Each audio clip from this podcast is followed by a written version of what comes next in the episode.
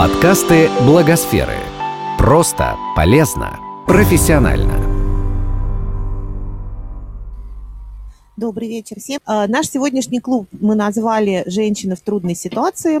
А говорить мы будем о сериале «Чики», который прошел этим летом – до сегодняшнего дня еще пока не звучало других мнений, и пока что единодушным мнением критиков он считается пока что лучшим сериалом этого года. И у нас в гостях героиня сериала, актриса театра и кино Варвара Шмыкова, создатель и директор Центра насилию нет Анна Ривина, создатель проекта «Мама работает» Олеся Кашаева.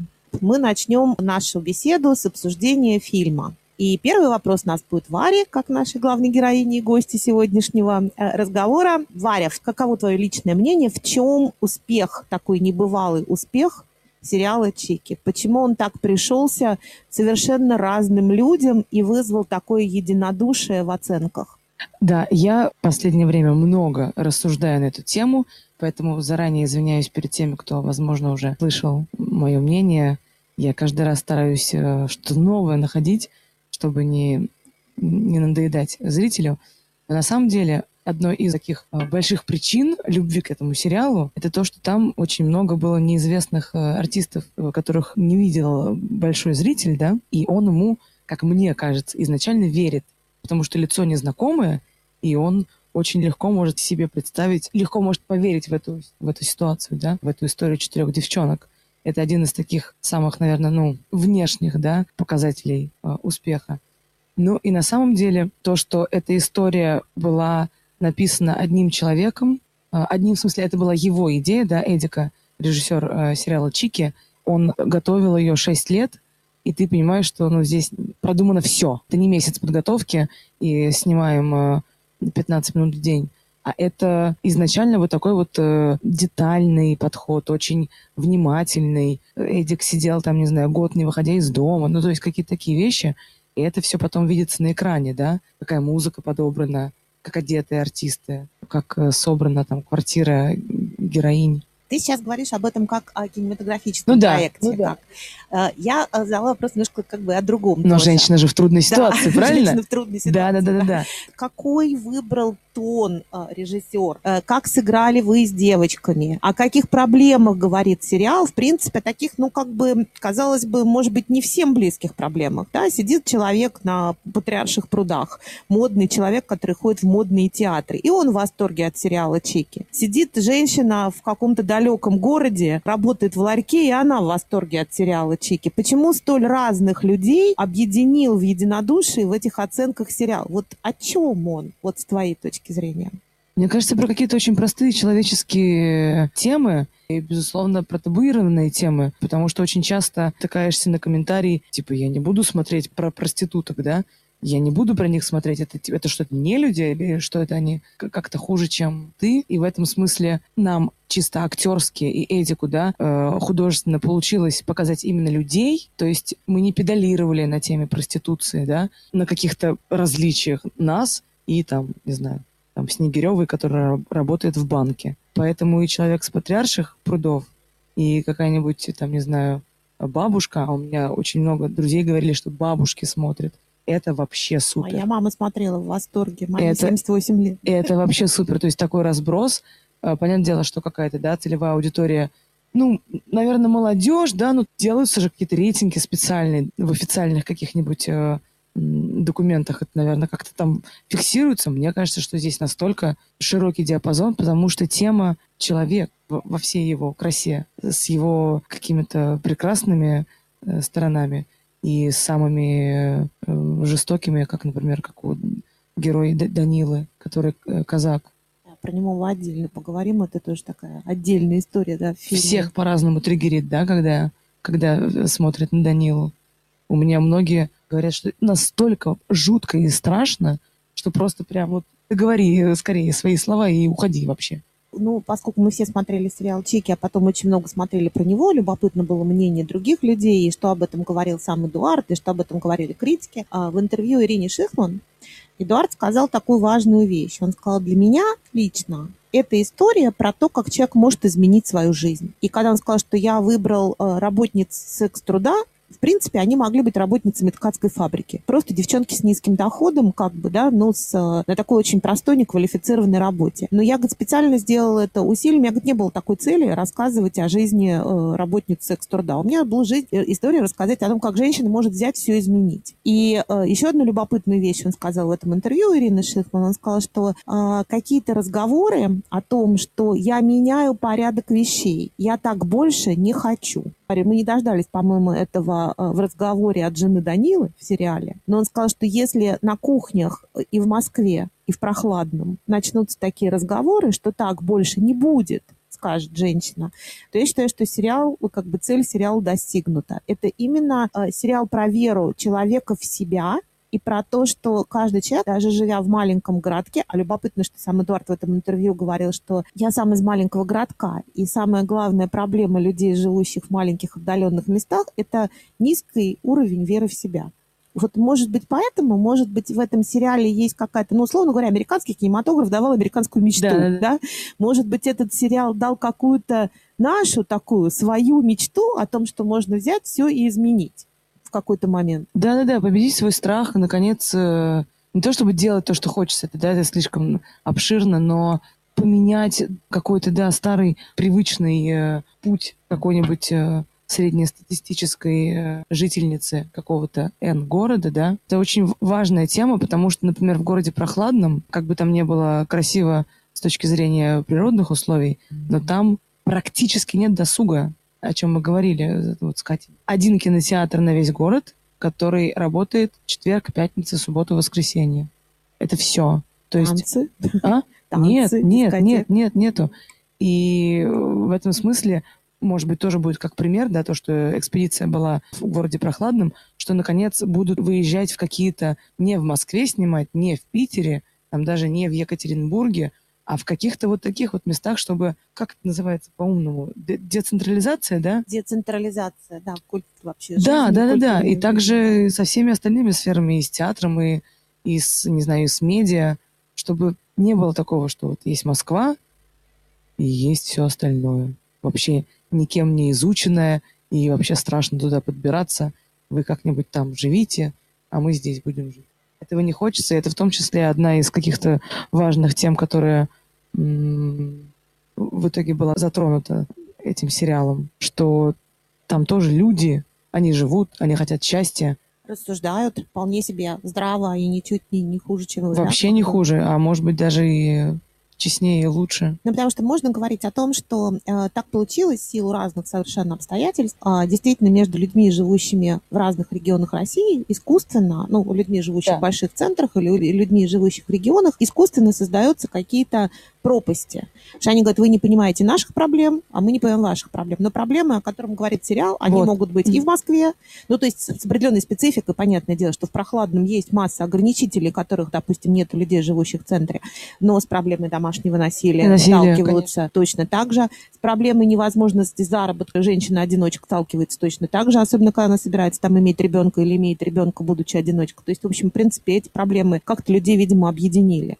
Ты снялась в сериале ты стала в чем-то другой, ну, помимо того, что ты проснулась знаменит. Нет, и, и, и в этом как раз и есть вот эта вот эм, радость, которую я ощущаю, что, ну, да, там, каким-то образом я проснулась знаменитой, но я все равно остаюсь Варей, ты э, снималась с девчонками. С да. девчонками вы хорошо друг друга знаете. Ты однажды рассказала мне, что в фильме принимали участие просто жители города Прохлады. Конечно, это 80%. Они вместе с вами снимались, Конечно, да. да, как-то. И ты, наверное, ну, слышала, о чем они говорят, как они живут. То есть какие-то проблемы их показались тебе другими, новыми по сравнению с Москвой. Как-то это твое представление о жизни, о мире как-то нет, изменило? Нет, нет, нет. Но, ну, э, не секрет для тебя, Катя, что мы очень много гастролируем по, по России.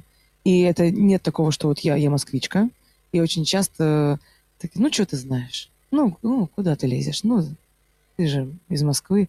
Да нет, ну, то есть у меня, благо, есть э, вот эти там наши гастроли и просто, в принципе, моя любознательность, и я не в каком-то там куполе нахожусь, и я не общаюсь э, с какими-нибудь э, там бабушками из деревни, вот так вот, типа, что, коза, доить корову, там еще что-то, там собирать, не знаю, урожай. Это все прекрасно мне знакомая. Нет такого, что они какие-то другие или я какая-то иная. это такие же люди. У меня никогда не было барьера в общении практически ни с какими людьми. Ну, грубо говоря, вот снимаются с нами вот э, не артисты, да, вот жители города Прохладного. Я э, не буду им, и я так и не делала, говорить, что вот здесь вот так нужно сыграть. Ну, потому что я же актриса, я же знаю. Нет, ну, как бы, во-первых, я не режиссер, чтобы, да, давать какие-то задания, а во-вторых, настолько круто сохранить какую-то их природу, да, и, наоборот, не вмешиваться. Я, на самом деле, была в шоке, когда ты мне об этом сказала. Кто-нибудь понял, что там есть просто обычные жители, а не артисты или не полупрофессиональная массовка? Да. Вся парикмахерская, все, кто там вот ремонт нам делают, все, кто эти опека домашняя с полицейским. Два наших этих парня полицейских тоже. Это все ребята из города Прохладного. Совершенно потрясающе. Это как добавляет достоверности. Да, да, это колорит. Да, да. И поэтому, наверное, сериал получился таким правдивым и тоже получил столько лайков и почитателей. И э, что происходит в настоящий момент? Вот э, наши интернет-каналы, они дают значительно более содержательный и близкий к жизни контент, да, как бы получается, чем телевизионные каналы. Все последние громкие сериалы, которые мы обсуждаем и смотрим с удовольствием, «Обычная женщина», Шторм, сейчас Чики, вот сейчас Хороший человек. Они все как-то так или иначе относятся к интернет-каналам. Понятное дело, что, наверное, интернет-канал дает больше свободу в выборе тем, в выборе лексики, но получается, что все равно их смотрит количество, наверное, ничуть не меньше, чем смотрят э, телесериалы. В сериале много сцен он начинается сначала как довольно забавный, хотя там довольно жесткие сцены уже в самом начале, да, вот с этим с избиением пьяного шофера, который чуть не угробил девчонок. Мы понимаем, чем занимаются девчонки, и сначала все более-менее забавно, да. Да, да, забавным выглядит смешной бизнес-план Жаны, забавным выглядит э, отношение трогательные девочек с родителями, потом он становится все менее и менее забавным, и мы видим различные сцены насилия. Насилию подвергаются все, абсолютно. Девочки в силу своей работы, да, своим этим хозяином, условно говоря, сутенером. Но есть и более страшные сцены. Вот я как раз хотела поговорить сейчас о Даниле. Как раз, мне кажется, то, что происходит с Данилой, те сцены, которые мы видим с его участием, вот именно девочки, ну, как бы там можно сказать, что да, они на такой узкой грани, да, на тонкой находятся, что с ним, вот сейчас они со мной будут спорить, да, я знаю. они находятся на такой грани, что ты можешь ожидать этого, допускать. Но человек, казак, который провозглашает, что он живет в православных устоях семьи. И мне кажется, что самое страшное насилие мы видим там, в этой семье. Да, Олеся, да, да, это самые, самые жуткие сцены. Я не могу, я не могла потом на Гилева смотреть на, на Сережу, на, на актера, потому что, а он в жизни же такой очень, такой мягкий, такой ранимый, такой прям а ты смотришь сериал, и еще, ну, я же смотрю тоже как зритель, и я же, конечно, я читала там все это сценарий, но я же не видела, как они все это снимали. И так страшно, и это так похоже на на правду. Ну, я давно такого не видела, э, да, в российском кинематографе. И, наверное, такое не показывают по телевизору, только если какие-нибудь криминальные хроники. Да, у меня просто сразу, конечно, куча мыслей по, по, по поводу сериала и почему он вообще стал таким. И там действительно, мне кажется, можно очень разные моменты затрагивать. И именно поэтому так много э, людей в нем увидели что-то свое. Но мне кажется, что там так или иначе всех объединяет вот это ощущение несправедливости. То есть каждый из героев на своем примере сталкивается с той или иной силой, которая над ним. А что касается сразу э, секс-работниц, да, можно сказать, что даже в прогрессивном обществе люди спорят, как это называется. Кто-то отрицает, что это секс-работница, это работа. Кто-то говорит, что это женщина, вовлеченная в проституцию. И мне кажется, что здесь, вот я, если говорить про профессиональную мою деформацию, мне кажется, здесь очень важная история, что все равно очень много людей верят в стереотип, что якобы она сама выбрала этот путь, что ей это нравится, и, в общем-то, что-то такое маргинальное. Здесь видно, что девочки делают все возможное, чтобы из этого выбраться, и как раз этот круг не дает. Он и так, и иначе их туда-обратно. И здесь, опять-таки, мы понимаем, что выбора у человека нет, и опять та самая несправедливость, поэтому, по сути, даже те, кто может в теории носиться к этому как к явлению очень либо пренебрежительно, либо негативно, видят на примере, то есть история оживает. Конечно же, это колоссально профессиональная работа. И там нет ощущения, что смотришь кино, а действительно ощущение, что ты как бы подсматриваешь за жизнью реальных людей, немножко приоткрываешь это.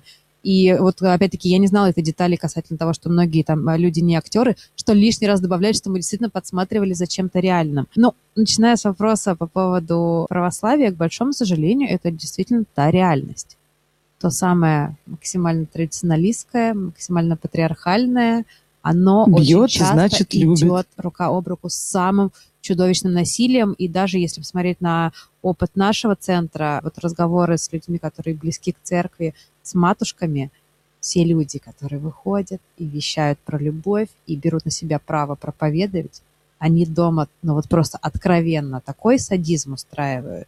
И я до сих пор не знаю для себя ответа, почему так. Потому что, с одной стороны, понятно, что все насилие да, над более слабым – это вопрос только власти. Только власти.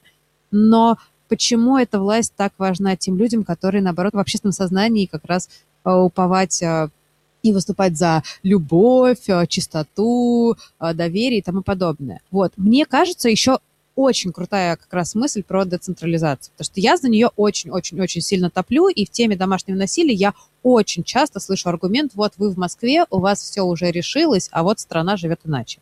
Во-первых, это не так. Во-первых, у нас действительно в стране уже есть регионы, которые делают это прогрессивнее, чем в Москве. А во-вторых, я понимаю, что именно, например, за счет этого сериала я увидела те многие картины, которые я в своей жизни бы не увидела. И как я могу сидеть отсюда и говорить, как людям жить там. И именно поэтому я считаю, что так важно, чтобы а, нашу страну показывали действительно очень многогранно, очень по-разному, и чтобы каждый регион, каждая какая-то своя культура именно сама создавала те институты, те организации, тех людей, которые бы эти проблемы проговаривали. И я считаю, что, конечно же, сейчас мы живем, с одной стороны, в глобальном мире, где права женщин да, по-другому обсуждают, а, и Россия, конечно же, тоже часть глобального мира, но то, что этот сериал сделал неимоверный вклад в то, что происходит именно в нашей стране, у меня никаких сомнений нет. И опять-таки, действительно, как много разных людей нашли в нем а, что-то близкое, важное и понятное. Поэтому просто только восхищение и благодарность. Олеся?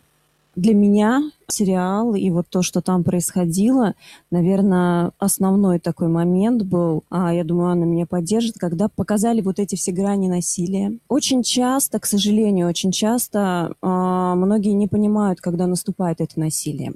Почему-то многим кажется, а, когда бьет, когда происходит что-то ужасное, вот это оно насилие. Насилие на самом деле начинается намного-намного раньше. Оно может быть не физическим, она может быть психологическим, оно может быть э, связано с давлением, оно может быть связано с финансами. И вот здесь как раз в сериале были показаны вот эти все грани. И это очень-очень важно для того, чтобы люди видели, для того, чтобы женщины это видели и могли на начальном этапе это понять и осознать. Для того, чтобы они поняли, что так не должно быть, что это ненормально. Это ненормально, это невозможно, и к чему это может дальше привести все-таки есть такой момент, есть такие особенности, да, когда ты просто не можешь осознать, что происходит, и очень важно показывать эту агрессию та агрессия, которая была а в глазах, которая читалась, та агрессия, ну и все ее заметили, заметили вот эту животную ярость, и мы понимаем, а, к чему она может привести. И это действительно чувствовалось, это чувствовалось прям вот а, смотря в экран, даже когда ты с этим никогда не сталкивался лично, ты все равно это понял. Может быть, это у нас осталось где-то на генетическом уровне, да, вот потому что, ну, ощущение было именно такое, ощущение какого-то фашизма, ощущение чего-то очень-очень страшного и ощущение, скорее, скорее не человека, да, а именно животного. И вот здесь это было очень четко, ясно показано. Наверное, это заставляет задуматься и осознать, э, как уберечься, может быть, как увидеть, что в твоей жизни происходит. Что даже если вот сейчас этого нет, но есть какие-то другие предпосылки, это тоже насилие когда тебе что-то грубо говорят, да, насилие, когда тебя заставляют что-то сделать, насилие, когда ты финансово зависишь. Здесь это можно увидеть, можно определить. А, не имеешь права голоса в семье. Не имеешь права голоса, да. да. Самым важным моментом для меня и самым важным, что я вынесла, да, и мне казалось а, то, что будет очень важно и полезно зрителям, это именно этот момент, когда мы можем увидеть насилие со стороны и понять, что так не должно быть. Что это не только, когда тебя бьют, это не только, когда происходят там ужасные совершенно вещи, нет. Все остальное остальное это тоже насилие. Мне кажется, есть один эпизод очень важный, и не случайно в этом фильме. Насильник или автор насилия, как мы их не называем, вот тот же самый персонаж Данилы, мы видим его как насильника, и вдруг с ним происходит страшный какой-то момент, который не приводит к катарсису героя при этом, когда он чуть не теряет ребенка, помните? И вот эти страшные его глаза, которые были бы, наверное, у матери, которая несет на руках полубездыханного ребенка, мы видим, что он при всем при том внутри любящий отец. Глаза его показаны страшно. То есть, ты представляешь себе вот эту как картину, и получается персонаж такой как бы не черно-белый, не в том смысле, что где-то он хороший и пушистый. Нет, в том смысле, что вот это вот страх животный, потерять ребенка, любовь, он в нем тоже есть. Он живет так, потому что так как бы принято, потому что он мужик, он мачо, он казак и так далее, да? Ну, хотя, конечно, в нем, наверное, ну, в экстремальных э, пропорциях существуют все эти качества. Да, но я теперь повторю абсолютно не оригинальную мысль, которую я все время пытаюсь донести, что гендерное равенство выгодно всем.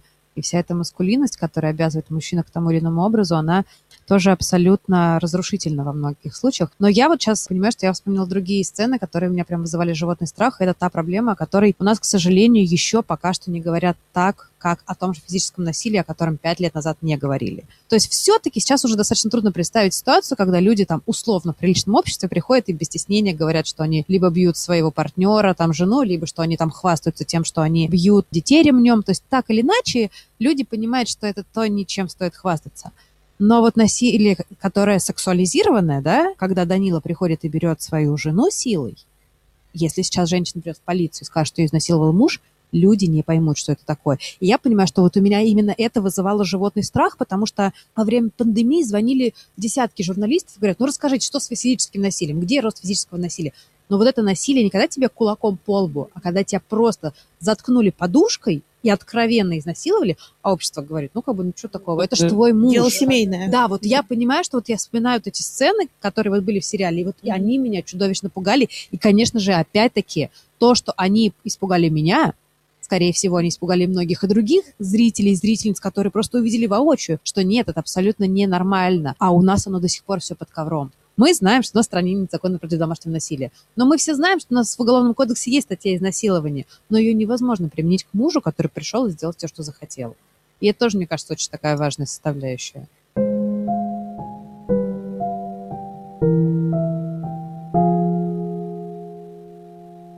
Девочки-подружки друг у друга. Сами себе психотерапевты и сами себе одна большая семья. Отсутствие возможности рассказать кому-то, отсутствие профессиональной помощи. А вот я, когда посмотрела фильм до конца, я вдруг поняла, что я очень много узнала того, о чем я, допустим, не знала, но я видела эти картинки. Я даже, по-моему, разразилась постом в Фейсбуке.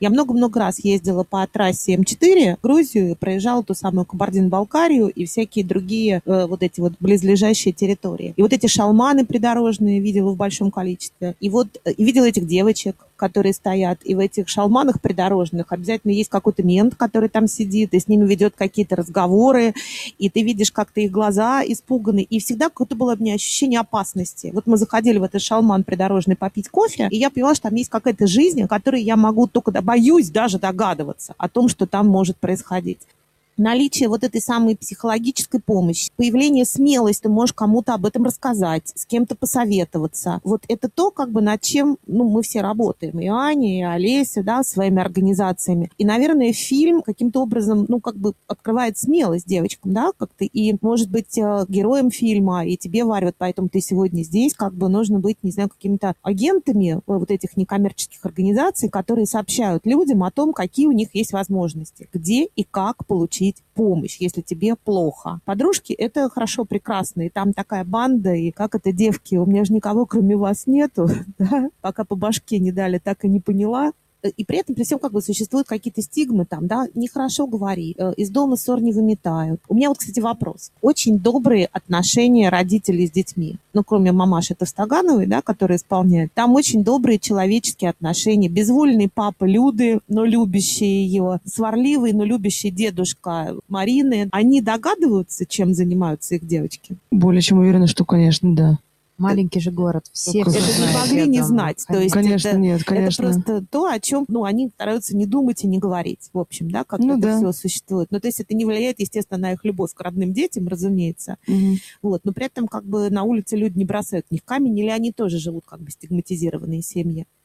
Я думаю, что они, конечно, в какой-то степени живут стигматизированные. У нас есть это подтверждение, да, когда, опять-таки, так или иначе происходят драки, кто за кого вступается и тому подобное. Но вот, опять-таки, что касается папы Люды, меня все время была злость. Ну что ж ты сидишь, молчишь? Ну что ж ты не можешь встать и заступиться за своего ребенка? И было ощущение, что, к большому сожалению, в нашей стране очень часто люди рожают детей не для того, чтобы их любить. То есть так или иначе как-то стерпят и слюбятся и как-то принимают всю ту форму, которая заведена вокруг. Вот. Но мне кажется, здесь действительно очень большую еще роль играет то, что это, в отличие от той же Москвы или городов-миллионников, маленький город, где все друг друга знают, и у каждого есть свой потолок. Потому что, опять-таки, пойдешь в полицию, там все свои, а стукнут по голове в магазине, там все свои. И, в общем-то, безвыходная ситуация.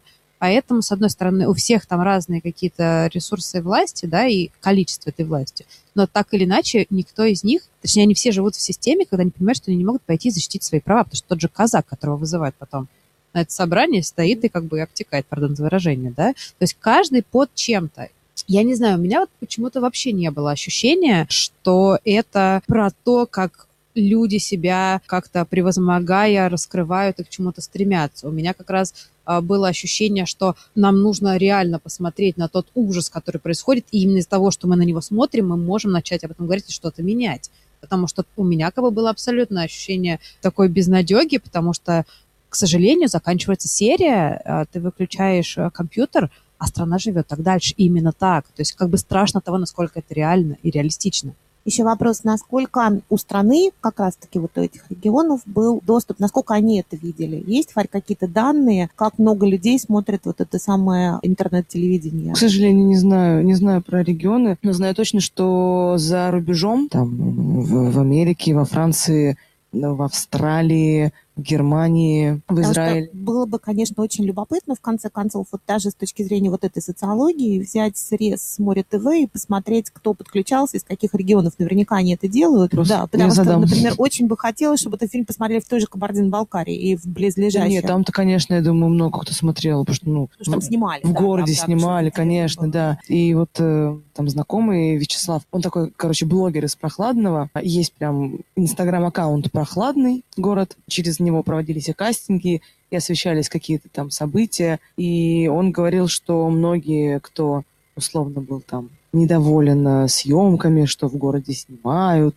и кто там не верил в нашу историю, после просмотра поменялись мнения, им сериал понравился лаконичная история, которую рассказывал Эдуард в той же самой встрече с э, Уирой Шихман. Он рассказывал про то, как э, подвыпивший милиционер, пьющий человек, устроил стрельбу со своего балкона, потому что он не даст в своем городе снимать про... Это все желтая пресса. Там не было э, со стороны выпившего мента никаких эм, фраз, что в это, не да. позволю. Ну, он просто был э, в состоянии, да, он просто, он хозяин этого города, он вышел, начал стрелять ночью в какую-то момент. Не, не, не, не, не, просто... Подождите, мы снимали сцену, где мы с Антоном Лапенко просыпаемся с утра, и это было в квартире, где я жила вот два месяца. Мы были на первом этаже. Мент был э, на третьем этаже, в соседнем подъезде. И у него во дворе э, расчехлилась, значит, вся съемочная группа, машины, буфет, э, все бегают, рации, переговариваются, а человек решил отдохнуть, и мы ему помешали.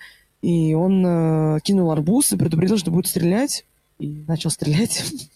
Для меня есть... самое смешное в этой ситуации было в рассказе Эдуарда, когда он сказал, что да. мы ждали говорит, наряд милиции, что сейчас Всем придет БТР, обезврежет преступника. Человек, женщина, прикрывшаяся папочкой от пуль, оказалась его супругой, которая тоже работает. Потом нет, потом приехала, э, конечно, э, полиция, там много, причем приехала спрашивали, что всех записывали, все серьезно, но в итоге человек каких не нес наказаний? Нет, вообще нет, нет, нет. Я даже не думаю, что у него там, думаю, что у него все в порядке. Мне кажется, он звезда теперь просто. Я вижу комментарии от Любы Богатовой. Видим на какую-то сентенцию, когда мы говорили о том, как живут либо там далеко, либо в... не согласна, что так принято жить. В других семьях все совершенно иначе. Можно я сразу отвечу? Меня просто, видимо, да. в больную точку да. попало, потому что а, мне так нравится, а, это то же самое. Зачем нам нужен закон против насилия? У нас все хорошо. Если у вас все хорошо, это же замечательно. Радуйтесь, любите. Но подумайте, просто чуть-чуть приоткройте свои глаза, что люди вокруг могут жить иначе. То есть такое впечатление, что людям как будто сразу нужно защищаться, что у них якобы не так. И сразу возникает вопрос, а зачем вам обязательно защищаться? Если у вас все хорошо, то у вас и так все хорошо. Поэтому это такая очень сложная история, и мне кажется, что, ну, в общем-то, нам тоже нужно такие моменты проговаривать. Если у вас все замечательно, у вас нет насилия, вы радуетесь, потому что даже если взять нашу статистику, к счастью, у нас только в каждой четвертой семье происходит такой ужас. Не в каждой второй, не в каждой третьей, но это все равно огромные цифры. Я в какой-то момент выпала а, вообще, ты говоришь, пять лет примерно, да, сейчас вот эта тема домашнего насилия, и мне почему-то, не знаю, ветер в голове, мне почему-то казалось, что типа год назад приняли закон. Прикинь. Если бы. Я была, я была прям, я была прям уверена. И буквально там до начала пандемии у меня знакомая, она снимала небольшие там ролики, вот, ну, в поддержку, чтобы приняли. Я говорю, «Подо- да? А как? А, а разве не? И я была так удивлена. Это же нафиг, это так, это так важно и настолько актуально для конкретно нашей э, России. Это же не первая твоя работа в произведении на эту тему. Ты играешь в спектакле «Абьюз» в центре Мирхольда. Да. Расскажи, пожалуйста, нашим слушателям, которые, может быть, не были в центре Мирхольда на спектакле, о чем спектакль. Может быть, они придут и посмотрят как бы тоже на эту же тему. Да, пьеса Наташи Зайцевой, режиссер Ваня Комаров, они как-то так сколлаборировались, что в итоге это как бы их совместная пьеса. Я, э, к сожалению, была не с самого начала. Я ввелась э, в состав артистки Насти Дичук. Пьеса очень страшная. Я смотрела ее несколько раз как зритель, и за всей театральной э, бравадой, да, еще сильнее попадает такая сложная тема. Это первый спектакль, когда я видела э, вообще, наверное, эту тему, и так откровенно и про нее рассказывается. Суть в том, что есть э, семья, да, есть мама, есть папа, есть дочка. И дочка на протяжении там, всего этого значит, спектакля говорит родителям, что э, спойлер, не спойлеры. Но, в общем, суть в том, что у нее муж ее, да, он плохой человек, он э, занимается насилием на- над ней. И у нее есть какие-то психологические проблемы. А ей говорят, что да все у тебя в порядке, да что ты придумываешь, да куда ты лезешь, да нормальный он человек. Он говорит, как, а, а как же его пьянство? А как же все вот эти...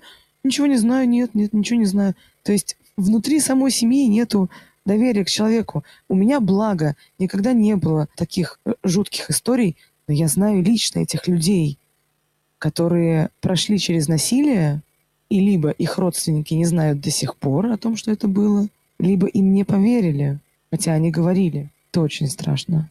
Центре Мирхольд ставят очень жесткие вопросы современности Мгм. и делает о них очень реалистичные спектакли. Это Да. центр современной драматургии, где все на острие.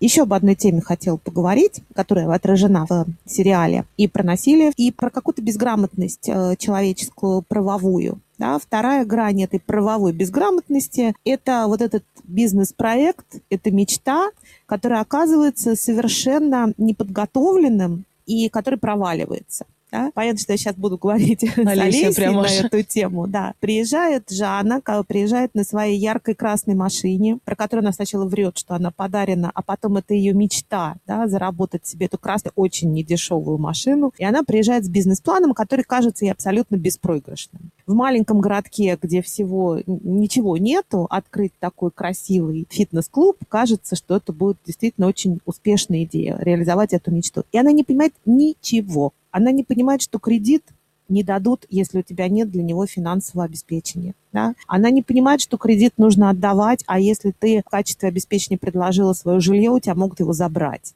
Она ни с кем об этом не советуется, она просто вторгается в эту пучину да, за мечтой. И из девчонок тоже никто ничего не понимает. Ну, им просто страшно, они тоже занимают деньги, продают свои шубы, они вкладываются во всю эту историю. Вот это какая-то правовая и финансовая безграмотность да, наших людей, это вторая часть, вот это отраженная э, сериалом. И мы знаем, что Олеся у нас работает в проекте, который называется «Мама работает», который как раз-таки мамам и, и замужним, и благополучным, и незамужним, и э, оказавшимся да, и малообеспеченным в трудной ситуации, помогает им как-то не влипнуть в такую ситуацию. Я начну с того, что не соглашусь с вами, не соглашусь с тем, что бизнес-план был провальный, и так делать нельзя, потому что то, что происходило, это нормально, и это естественно. Когда ты начинаешь свой первый бизнес, чаще всего происходит именно так. Ну, в разных, да, вариациях это возможно, но, тем не менее, это нормально. Это опыт, который дает тебе возможность двигаться дальше и достигать чего-то Ну, большего. если он тюрьмой не закончился. А, только. Если он не закончился, но опять же есть различные истории, которые заканчиваются тюрьмой в том числе, и в дальнейшем это помогает чего-либо достичь. Мы, конечно, не Это советуем. уже сериал Первого канала. Героиня выходит из тюрьмы и А, начинает всем мстить и жизнь А, заново. Мы не советуем, да, конечно, к этому идти, поэтому организуем программы, которые помогают начать свой бизнес, которые помогают а, найти работу, если необходима работа в найме. Тем не менее, чаще всего с начала своего бизнеса, либо сейчас это есть еще и самозанятость, первые шаги, они чаще всего неуспешны. И это, опять же, нормально. Не нужно на этом останавливаться, не нужно этого бояться. Когда ты открываешь свой бизнес, нужно понимать, что да, тебе придется чем-то пожертвовать. Тебе придется пожертвовать временем, тебе придется пожертвовать средствами, а тебе придется пожертвовать э, своими нервами и, возможно, заручиться поддержкой близких, родственников. Хорошо, когда у тебя есть кто-то, с одной стороны, когда ты открываешь бизнес совместно с подругами, друзьями, да, или с родственниками, но это также может быть большим минусом. Не знаешь, да, что точно лучше самой самостоятельно одной, либо с кем-то. А практически во всех регионах действуют программы по поддержке малого бизнеса. А сейчас очень активно развивается программа поддержки женского предпринимательства, и это очень важная тема. И можно найти также в интернете. Есть программы, дистанционные программы, особенно сейчас. Для тех, кто хочет начать свой бизнес, а, даже и с финансовой поддержкой ресурсы есть, где получить знания есть, а, но это не убережет от ошибок. Даже если ты прошел обучение, даже если я могу рассказать даже на своем опыте, да, на опыте становления проекта «Мама работает», когда я его открывала там много лет назад, у меня не было никакого опыта в данной сфере, и все говорили, ничего не получится, это выглядело смешно. С проектом также смеялись и говорили, нет, это никому будет не нужно. Когда мы запустили социальное предпринимательство, это было очень ново в России, практически никто об этом не знал, над этим тоже смеялись и говорили, нет, ничего не выйдет. И было очень много ошибок, было очень много неудач.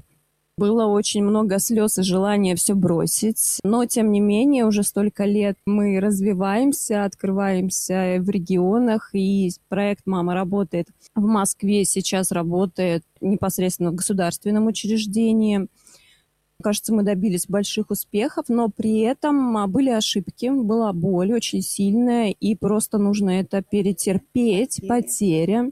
Здесь, наверное, в какой-то момент приходит осознание, а, что даже если ты не можешь идти дальше, тебе нужно ползти, лежать там в этом направлении, но идти. Вот просто даже если ты не можешь, вот все эти моменты, связанные с бизнесом, да, в сериале, ну, я могу сказать, что я узнаю себя, я узнаю тех мам, которые начинают свой бизнес, как им сложно. Ну, это действительно, оно так происходит. Это не потому, что они не продумали, это не потому, что они глупые, наивные и все не просчитали, да. Это может быть э, произойти в совершенно разной интерпретации. Даже если ты находишься в других условиях, даже если у тебя есть э, какой-то первоначальный капитал, все равно у тебя будут ошибки. И именно эти ошибки, они помогают идти дальше и становиться, становиться умнее, да, как бы не банально это ни звучало. Нормально, что у тебя не получается.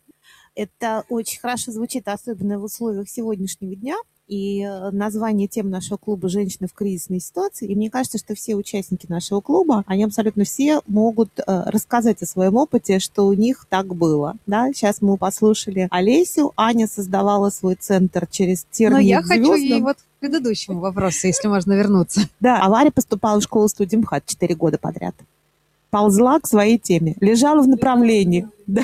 Да. Да, Можно я буквально да. несколько моментов? Во-первых, я хотела сказать, что меня очень тронуло как раз из интервью Ири Шихман. Была реальная история женщины, которая создала такой да, да, да, да. фитнес-клуб, и оказывается, на самом Тернаузе. деле там в сериале не сложилось, да, не дошло до позитивного итога, а на практике-то, в общем-то, да, бери и делай. Во-вторых, у меня опять претензия к государству. Ну, дайте такое государство, где, если ложный договор, его можно в суде как-то э, оспорить. оспорить. А дайте ту полицию, куда можно прийти за защитой. Дайте тех людей, которые не ставят на счетчик, потому что женщины больше не хотят быть в этом, ну, очевидно, рабстве как бы бизнес должен нормально создаваться в тех условиях, когда все вокруг для этого адаптировано. Но и опять-таки можно мечтать сколько угодно и рисковать, я здесь абсолютно согласна. И если мы вспомним, когда развалился Советский Союз, тоже все сидели без MBA, но как-то начали с нуля пробовать и делать. Поэтому здесь как раз эта история, кажется, очень позитивна. Тем более не пошли в этот другой спортивный э, центр, посмотрели, как это работает. То есть здесь наоборот, это как раз было, как мне кажется, то позитивное звено, когда, невзирая на всю вот эту безнадегу вокруг, хочется нащупать ту какую-то надежду и все равно пойти. И мне хочется верить, что если такие ситуации происходят на практике, то люди все равно, сталкиваясь с теми или иными обстоятельствами, идут дальше и не сдаются. И хотел сказать, что у нас в центре тоже есть программа, у нас HR-консультанты консультируют наших пострадавших от домашнего насилия, потому что мы понимаем, что если у человека нет денег, нет зарплаты, Зачастую это единственная причина, по которой, в общем-то, нет возможности вот резко взять и куда-то уйти. И, конечно же, с чего начинают? Это качать самооценку, возвращать уверенность в себе. И, в общем-то, нужно быть такими наглыми, амбициозными, порой не верить в реальность и переть, переть, еще раз переть. Четыре года поступать, я тоже много лет сидеть и биться в стенку, да, всем это делали. И, в общем-то, мне кажется, такие примеры, они должны воодушевлять других, вот именно не сдаваться и, и вперед вперед. Девушки, вы все втроем абсолютно явные просто представители вот этого отношения к жизни, да, и поэтому это, мне кажется, должно очень воодушевить наших слушателей. Я хочу вот о чем поговорить. Героиня Жанны расстаемся с ней как со спорным образом, который вот для меня лично как бы поставил вопросы по отношению вообще ко всему. И я знаю, что Эдуарду многие задавали эти вопросы, видимо, у него одно у меня он возник. Та же самая Ира Шихман говорит, что первые три серии феминистки сказали, клево, это про нас, наконец-то. А когда все начали потихонечку находить свое женское счастье, кроме Жанны, Феминистки сказали, что нас предали. А Жанна одна, которая топит за свою самостоятельность, она вот остается как бы неудел и самая наказанная из всех. Варя, твоя точка зрения, как я, за что я, я замужем, Жанна? у меня есть сын. Ты и, замуж? Нет, мы сейчас я, вообще... Мы я, и я феминистка, я Да. просто к этому. Женское счастье никак не, не отменяет э, моей позиции в этом смысле. Классно же, когда есть любовь, нет? Классно, когда есть любовь. Мы сейчас давай про, про Жанну, да, поговорим. За что наказана Жанна? Ты понимаешь, настолько сложно то, что она изначально приезжает как какая-нибудь Жанна Дарк, да, а потом она оказывается лже-Дмитрий, ну, грубо говоря. Потому что она говорит, типа, я приехала вас спасать, у меня есть план, и, и вообще сейчас мы все сделаем. И она до конца сама, может быть, даже не, не, не верит в это. Она пытается играть в эту спасительницу, а в итоге, да, в итоге тюрьма. Ну, это интересно было бы Иру Горбачеву послушать. Я сейчас просто так фантазирую. Наступила на свои грабли, не знаю, обманула себя, всех и оказалась, э, в общем, Да на- она, наказанной. она не обманывала. Она просто взяла на себя, наверное, чуть больше, чем могла понести, да, как бы Ну, она не вынести. договаривала. И еще, мне кажется, ее как бы проблема в том, что она привыкла, может быть, всю свою жизнь решать все свои проблемы сама. Да, от этого вот степени И- недоверия Да, да, да, да, это, да. как бы сказал кто-то, может быть, как это определенно с гордыни, но это гордыня выстраданная, да, как Зато, бы, прости, что перебываю, зато я вспомнила про личностный свой рост. валяй, Это очень важно. давай. Я научаюсь просить о помощи. То, Это что не важно, умеют девочки в сериале, и то, чего не умею в полной мере я, я сейчас этому научаюсь. Это, короче, очень важно. Это и, к- и к теме домашнего насилия тоже очень относится, потому что... Пойти и сказать, что у тебя проблема. Да, да, да, да, да, да. А так вот я самая сильная, вообще самостоятельная, лет семи, и вообще все self-made woman, да, как это говорится. Но иногда мне очень плохо и очень грустно, и иногда я чего-то не умею, но очень сложно в этом признаться самой себе даже. умение быть слабой, когда нужно, да. Что в принципе нормально. Человек, он гибок и хрупок, да, и может быть слабым, не обязательно всегда быть сильным. Вот это как бы необходимость нашей российской женщине, наверное, больше, чем какой бы то ни был другой, быть сильной все время, да. Откуда это? Вот многие люди рассуждают об этом, есть такая теория, я прочитала об этом в истории кинематографа. Люди описывали героя-мужчину на протяжении всего существования кинематографа, ну, с того момента, как он появился, где-то с 20-х годов 20 века. Появилось первое звуковое кино, и это уже было в советское время, это уже страна Советов, и мы видим героя, который строит заводы, да, он строит новую экономику, он красный командир там или еще что-то. Дальше начинается война, он опять герой, он командир на фронте. Дальше война уносит большое количество мужчин, да, они у нас в дефиците. Дальше начинаются 50-е годы. Оттепель, все начинает немножко становиться мягче, и наш герой-мужчина начинает становиться мягче. У нас появляются физики и лирики, у нас появляются 9 дней одного года, у нас появляются философствующие люди, мы видим эти бесконечные разговоры на кухнях, да, вот этот черно-белый кинематограф 60-х, Синемарлен Хуциев и так далее. Это уже не герои-делатели, это уже герои э, рефлексирующие, Но размышляющие. полеты во сне и наяву. Полеты во сне, ну, вот уже 70-е годы, он уже зарефлексировался настолько, что он уже становится бездеятельным, да, и вдруг вот, э, когда у нас он становится все мягче, мягче и мягче, этот наш герой-мужчина, вдруг наступают 90-е, и вдруг появляется бумер, и появляется э, бригада, и появляется все другое. И дальше наступают нулевые. И какой герой у нас сегодня? кто-то, э, я уже не помню, кто, я читала целую большую статью, он говорит такой об этом, что это все последствия, как бы сначала мужчина делал революцию, воевал в войне, он был героем, потом их стало очень мало, и женщины, которые остались при мужчинах, при детях, если не при мужьях, при мальчиках, они всячески пытались сохранить их, не потерять их, и они все время как-то их обласкивали. Они выросли к 70-м годам и стали полеты во сне наяву. А потом вдруг опять случились серьезные обстоятельства в стране, и мальчикам как-то пришлось э, ну, что-то что решать в этой жизни, что зарабатывать, и появился бумер и бригада, да? Каков герой наш сегодняшний и какова женщина, да? Сейчас мы уже говорим о гендерном равенстве. Ну, в общем, тут есть такая как бы теория и мысль, и вот что вы о ней думаете? Интересная вообще тема с этим героем. Не знаю, как у вас, но вот у меня в семье матриархат полный. И мне кажется, что особенно поствоенное время, когда действительно много мужчин не стало, начался матриархат, потому что женщина должна взять себя в руки, семью в руки, детей, и там уже любой, ну, знаете, типа, главное, чтобы не пил, неважно как, вот любой, вот, вот чем бы ни занимался, главное, что вот ходить умеет. Я к чему? Это я к тому, что при всем таком внешнем патриархате нашей страны, внутренне, я уверена, со мной многие согласятся, у нас решает все женщина или бабушка. Но вот как они скажут, так и будет. Поколение 90-х, которые заработали денег, построили дома, там... купили машины, посадили своих жен дома. Там другая история. Это происходит. да, я про это, к сожалению, ничего не знаю. Я могу говорить про это очень долго, поэтому вы просто замолчите, когда, когда пора. Я могу говорить и про революцию, и про гендерные исследования. В общем, конечно же, я начну с того, что сильные женщины, они в нашей стране исторически очень условно. Обычно они страдальчески сильные. Никто не говорит, что сильная женщина пришла, послала всех куда подальше, кто ее обижает. Нет, сильная женщина, когда нужно в горящую избу, когда коня, когда все плохо, вот тогда женщина должна стать сильной. Поэтому она не сильная а, в смысле, что она может гордиться своей силой, своей энергией, своей самодостаточностью личностью. Она как раз должна быть слабой, она должна быть не слишком умной, но когда все плохо, в общем-то, все можно возложить на женщину. Опять-таки, даже возвращаясь к теме домашнего насилия, мне очень нравится вот этот вот не образ, не стереотип, а реальность про то, как стоит советская женщина со скалкой, в общем, ждет зарплату, если выпил, там подобное. Домашнее ли это насилие? Ну, очевидно, что да. А потом мы думаем, почему эта женщина так ведет. То, что если он не придет, то, во-первых, она в глазах общества неудачница без мужчины, во-вторых, как ей детей кормить, а ему премию не дадут, и получается, что как бы на нее возлагается ответственность за то и за другое. Что случилось в 90-е годы? Путь советского феминизма и американского феминизма абсолютно разный. Если в Америке действительно женщины в 50-е могли только принести мартини и тапочки подставить, то советские женщины в 50-е уже все могли сами.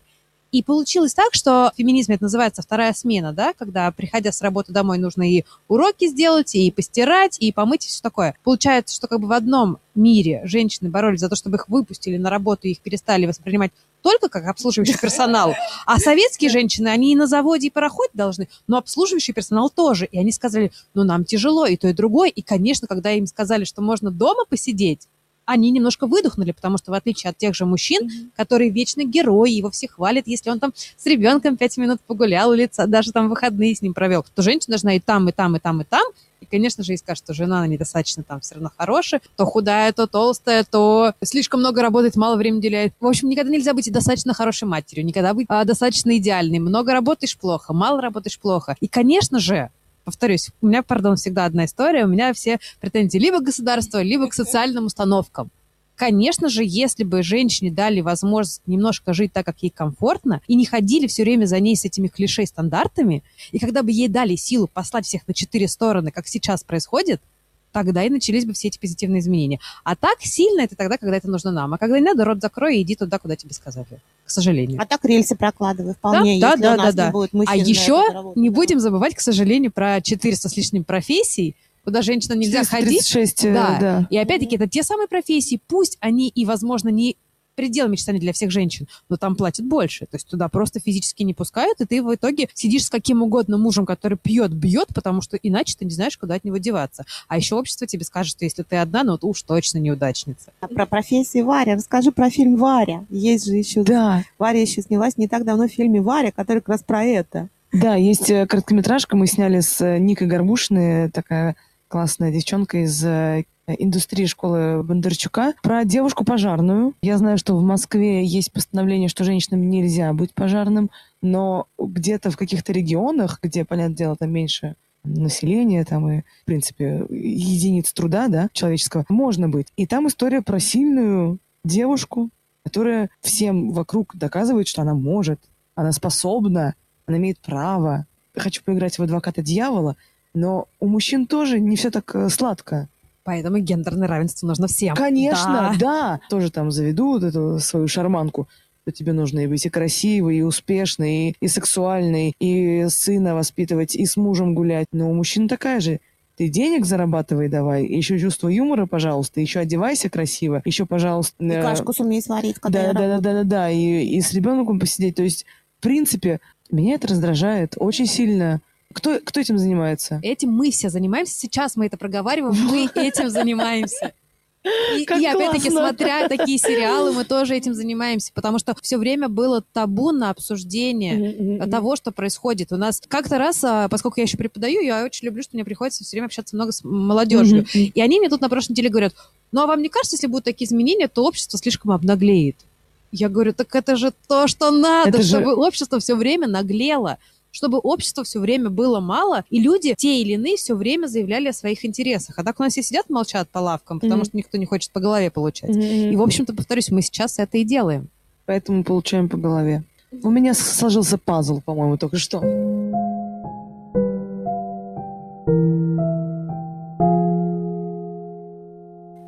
Прочитаю вам несколько комментариев, которые к нам поступили. А, некоторые вызовут у нас еще одну тему в дискуссии. Ну, во-первых, Варя красавица, Аня отдельная благодарность за борьбу, за смелость. Мне теперь не страшно, я знаю, куда обратиться. Всегда а, все, что можно. То, что в семьях так существует, Люба Богатого все-таки отвечает нам, что нет, пожалуй, во многом так и есть. И вот еще и комментарий, который, мне кажется, тоже есть о чем поговорить. Спасибо вам большое за такую дискуссию. У меня не вопрос, а скорее комментарий. После просмотра ЧИК я почувствовала, что что-то мне недорассказали в истории с выкидышем свет. Это так редко попадает на экраны, что я прям подумала, вау, как здорово, что об этом тоже заговорили. Но нет, Тут же происходит чуть ли не чудо, Света беременеет, и эта тема быстренько сворачивается, к сожалению. Я, если можно, продолжу эту историю. Я познакомилась, узнала, что есть такой фонд у нас, который называется «Свет в руках». Фонд, который занимается поддержкой женщин, потерявших ребенка или во время беременности, или вскоре после рождения. И не так давно написала Анна Старобинец, да, книжку «Посмотри на него», про отношение к женщине, потерявшей ребенка. У нас такая врачебная этика, что если женщина потеряла ребенка ребенка при родах, или если она потеряла во время беременности, это еще как бы не человек, и все ее отношение к переживанию этого горя и ритуалы, которые, возможно, с этим связаны, и которые женщина хочет осуществить, они не вызывают понимания э, в общественном сознании и у работников больниц тех же самых, да, вот люди с этим сталкиваются. Я помню, что первый раз столкнулась с этой грустной ситуацией. У одной моей коллеги была очень трудная ситуация с наступлением беременности, и у нее было несколько ЭКО, и ребенок родился в 28 недель, с не до конца раскрытыми легкими. Нет, по-моему, нет, по-моему, даже все было нормально. Там какая-то была неудачная э, ситуация с газоотводной трубкой. Они очень такая семья как бы православная, воцерковленная. Они попросили прийти батюшку и как бы побыть. Они сказали, зачем? Они говорят, мы хотим забрать тело и похоронить. Они сказали, зачем вам это нужно? Они сказали, мы дали этого ребенка, мы столько времени хотели его, и мы хотим, чтобы у него была могила, мы хотим, хотим вспоминать, это, это наше, он и жил с нами все эти там 7 месяцев. И вот э, существует такой фонд, который тоже помогает женщинам, тоже меняет стереотипы общественного сознания на эту тему. Был материал, который, признаюсь, даже меня шокировал немного. Но это, видимо, тоже какой-то такой способ переживания травмы. Был недавно, не знаю, видели, вы сталкивались с этим материалом, про фотографа, мне кажется, это американская история, который выезжает специально делать фотосессии с родителями в роддомах, которые потеряли ребенка. Вот только что этот умерший ребенок, и он делает для родителей эти фотографии ритуала прощания. Может быть, помните, в Советском Союзе еще была традиция фотографировать похороны близких людей.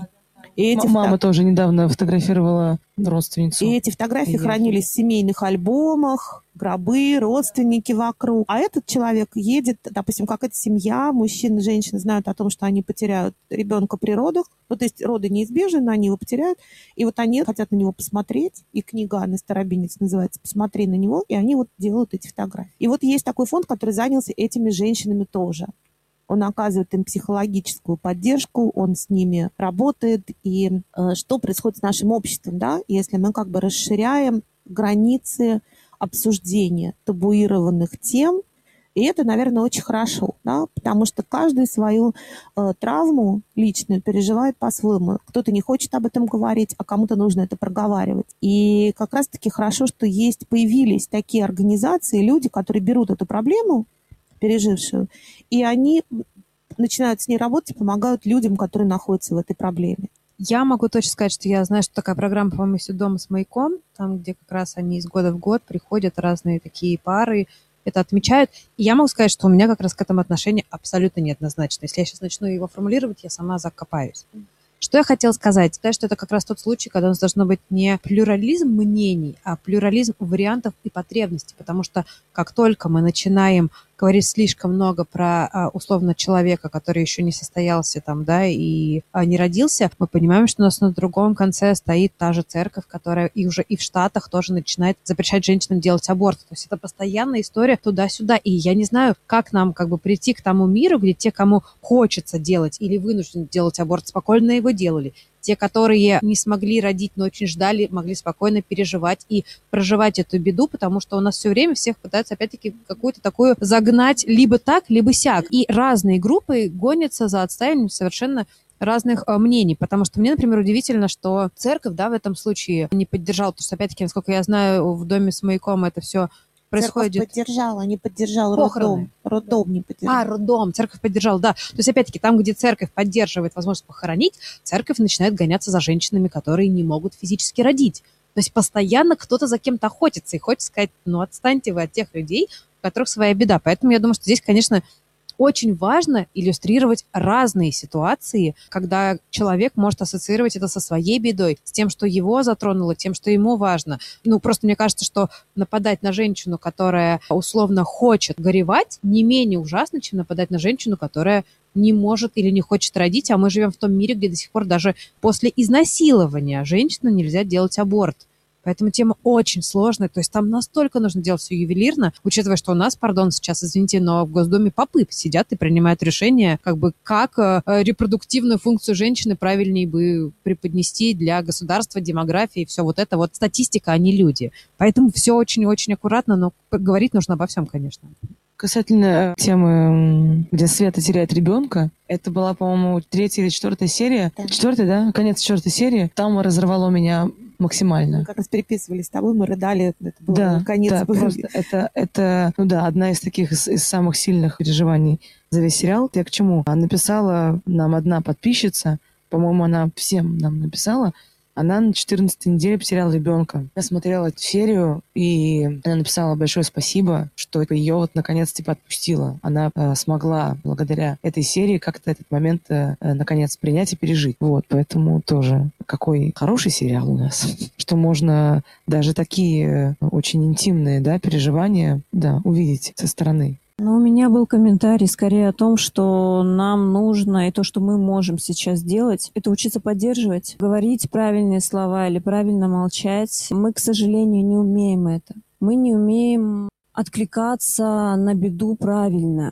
А, видеть, что нужно человеку. Когда женщина теряет ребенка, неважно, что это, аборт это, либо э, что-то произошло, да, каждому нужно что-то свое, мы, мы не знаем, как это сказать. Чаще всего мы используем какие-то привычные фразы. Чего страшного, будет еще, еще родишь. родишь. Ну, да. ну, там было всего пять недель, а это были мои пять недель, да. Это был мой ребенок. И я буду помнить его всегда. Даже если я приняла решение сделать аборт, я все равно буду носить это в себе себе. И, наверное, нам нужно чаще говорить о том, рассказывать, показывать, как это нужно делать, как можно поддержать, как можно просто рядом посидеть, помолчать, подержать за руку. Вот это очень важно. Мы, может быть, не можем влиять в целом на устройство государства, но мы можем повлиять на отношения людей, на то, чтобы они знали, как действовать. Чаще всего мы обижаем людей невзначай, обижаем своим отношением, своими словами по отношению да, вот к этой боли, просто потому что не знаем как. Просто потому что не умеем, потому что нам всем нужно учиться. К сожалению, нас не учили поддерживать, нас не учили чувствовать эту боль, нас учили вперед, да, нужно идти дальше. И все слова, которые мы обычно говорим, поддерживающие, они связаны как раз с этим, что вставай, все нечего тут лениться, все нормально, все, что у тебя в семье происходит, все нормально, ребенка потеряла нормально, ничего родишь еще. Мы не даем времени пережить, мы не даем времени отгоревать. И вот это, наверное, то, над чем нужно работать и показывать то, что мы можем исправить. Фраза тоже есть. Э, сын Жанна говорит, э, я сейчас просто рассуждаю на тему вот этих вот пустых формулировок зачастую. Там у нас все будет хорошо, там, там еще родишь. Сын Жанна говорит, ничего не бойся, я с тобой. Пожалуй, это намного важнее услышать в момент какого-то да, краха или кризиса, потому что я помню, как однажды там, там я училась в ГИТИСе, у нас у, у однокурсницы, у нее попала в аварию ее подружка. Там, там она убежала плакать прям там с мастерства, и мы к ней пришли. Ксюш, не плачь, все будет хорошо, все будет хорошо. А потом у нас следующий день подружка умерла. И ты такой как бы с этой фразой, и, и реально, у меня теперь бзик, я вот не могу произнести теперь ее. Все будет хорошо. Не могу, понимаешь? Потому что я не знаю, как все будет. А сказать, типа, я с тобой, там, хочешь, поговори. Ну, как, какие-то очень, да, конкретные или вот в момент фразы намного важнее, да.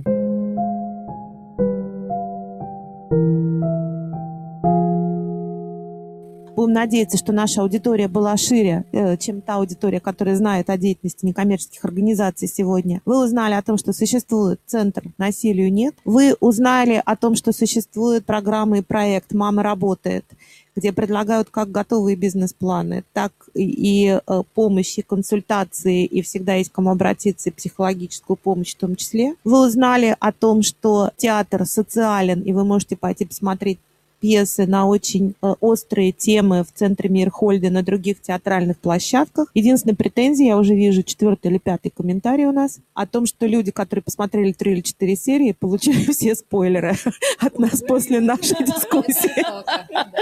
Ну что сказать, сначала смотрите фильм, потом приходите слушать дискуссию. Извините все наши замечательные сегодняшние участницы дискуссии, чудесные женщины, которые меняют мир, женщины, которые заставляют верить в себя, потому что они и лежали в направлении, и ползли, и боролись, и пробивали стены в своих собственных проектах, обратятся к нашим слушателям и скажут какие-то самые важные слова, которые им хотелось бы сказать а, в результате сегодняшней дискуссии. Я скажу, наверное, очень вещь банальную, опять-таки, но очень сложную. А именно, мне кажется, что если обращаться к женщинам, мне хочется пожелать женщинам переставать быть удобными, становиться неудобными для других и, в первую очередь, становиться удобными для себя. И я убеждена, опять-таки, возвращаясь к э, ярлыку феминизма и тому подобное, я убеждена, что даже и личная жизнь, и любовь все складывается намного радостней, когда есть четкое понимание, что нужно тебе, когда ты э, с тем человеком, с которым не нужно, а которого искренне любишь, когда есть уважение, когда есть взаимопонимание, а не то, что навязывают. Очень сложно желать такое, опять-таки, людям в нашей стране, но очень хочется, чтобы мы действительно учились отстаивать свои интересы, потому что в нашей стране все очень плохо с э, правами человека, но у нас намного все страшнее с самоцензурой. Люди очень часто не пытаются что-то сделать, боясь, что не, точно не стоит. А порой тот человек, который занудно потратил час, пять часов, неделю, он свое право отстоял. И, возможно, это была какая-то ерундовая э, ситуация, но в душе появляется уверенность, что мое мнение что-то значит, мое слово что-то весит. И вот мне кажется, что нам всем нужно понимать, что это вообще очень базовая, естественная потребность высказывать свое мнение, не соглашаться и исследовать своим интересам, не в ущерб другим, без сомнений. Можно говорить после Ани, очень исчерпывающе. Но я зацепилась за мысль, никогда не понимала, почему общественное мнение может быть важнее, чем твое собственное или чем там, ну, вашей семьи, допустим, да. И очень бы хотелось, чтобы мы все действовали по собственному желанию, а не потому, что где-то в обществе что-то как-то кем-то принято. Хочу и являюсь неудобным человеком, и считаю это прекрасно. Будьте неудобными, короче. Это, во-первых, интересно, а во-вторых, это дает больше прогрессию для человека. Нужно верить в себя и нужно верить себе. А нужно чувствовать себя, нужно понимать, чего ты хочешь, от этого все строится, от того, что ты хочешь, что нужно мне. Наконец-то, наверное, разрешить себе жить не ради других, да, а ради себя сначала. Так же, как вот кислородную маску, да, заезженная уже вот эта вот фраза. Но она, она работает, да, пожалуйста. Сначала кислородную маску мы надеваем на себя, только потом на ребенка. Как только вы хотите что-то сделать, как только вы хотите отказаться от чего-то, отказаться от чашки кофе, отказаться от последнего куска торта, отказаться от своей карьеры, а, ради детей, ради мужа. Отказаться от того, что важно вам, от того, что вы чувствуете, от своих эмоций в угоду кому-либо. Вспомните о том, вспомните эту маску, да, сначала себе, потом всем остальным. Если нет меня, нет больше ничего. Я не смогу помочь своим детям, я не смогу помочь своим близким, я ничего не смогу, если у меня не будет сил, если у меня не будет ресурсов, а мне их не будет, если я не буду в первую очередь думать о себе. И мне бы как раз хотелось пожелать тем, а, кто нас слушает, не только женщинам. Мы вот все время говорим женщины, женщины. При этом мы говорим о гендерном равноправии, да, но... кстати, потом.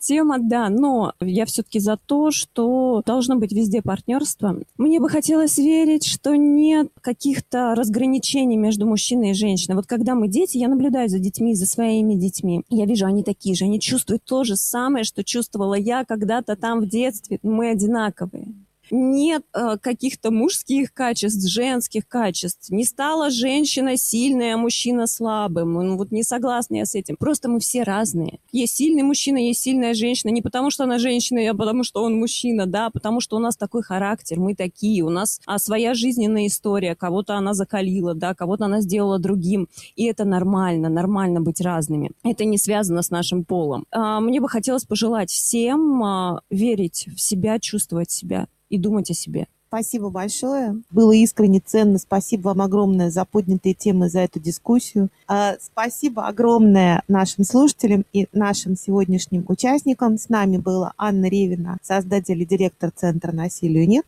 Варвара Шмыкова, актриса театра и кино, и Олеся Кашаева, создатель проекта «Мама работает». И Екатерина Светличная, координатор киноклуба «Благосфера». Спасибо большое. Спасибо. Подкасты Благосферы. Просто, полезно, профессионально.